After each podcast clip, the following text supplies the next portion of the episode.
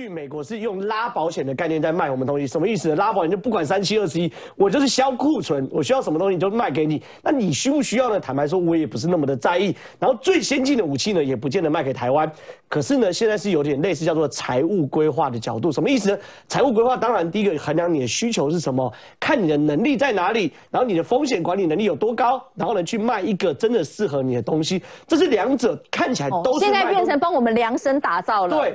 看起来都是卖东西，可是本质上完全不同。很简单嘛，我们就说我们过去哦，台湾的最后一块的鱼叉飞弹拼图是什么？就是暗字型嘛。我们空射型的鱼叉飞弹 F 十六有，箭射型的鱼叉飞飞弹济阳舰上面有，我们浅射型的鱼叉飞弹海龙有，我们就差一个暗字型。这次暗字型就在里面了。换句话说，这次我闻到味道是有一点是你缺什么补什么的概念嘛。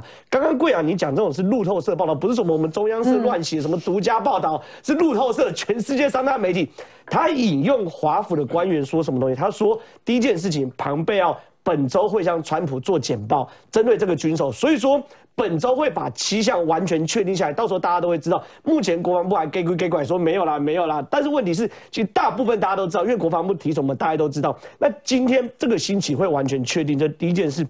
第二件确，第二件事情是他卖给我们要卖到什么程度呢？他说国防部内部已经启动一个叫做台湾堡垒计划，我们台湾人翻译叫做刺猬，可他们讲比较文雅，叫做堡垒计划。那堡垒计划目的什么？是要让台湾。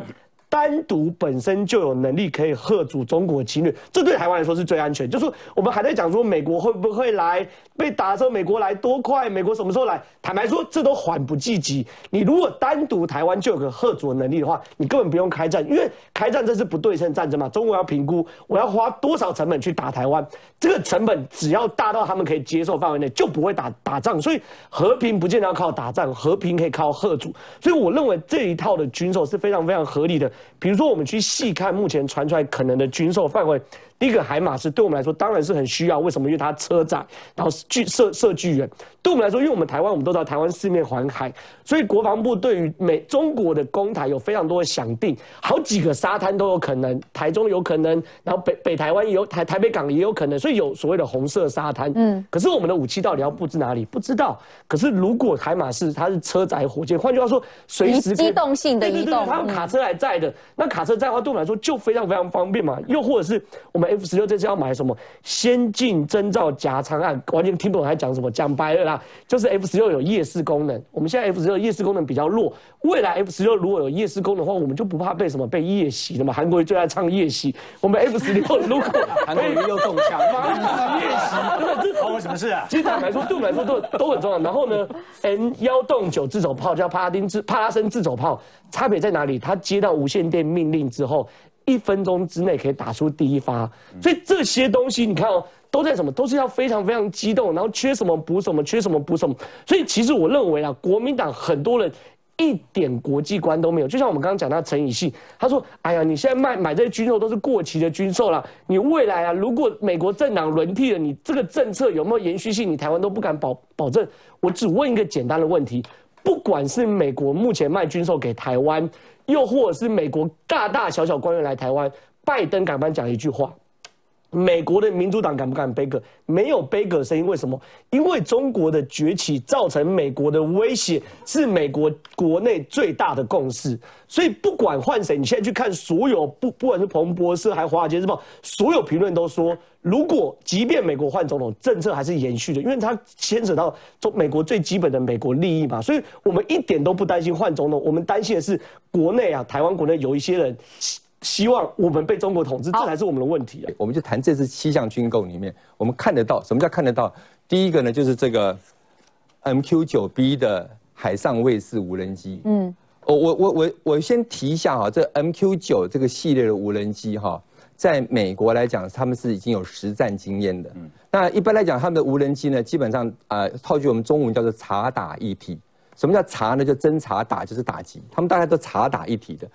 那对我们来讲呢？我我刚刚讲说，先看得到再说，查会比打还重要。什么意思呢？这个 M 我们买的是 MQ 九 B 哈，九 B，MQ 九 B 呢，他们另外一个名称叫海上卫士。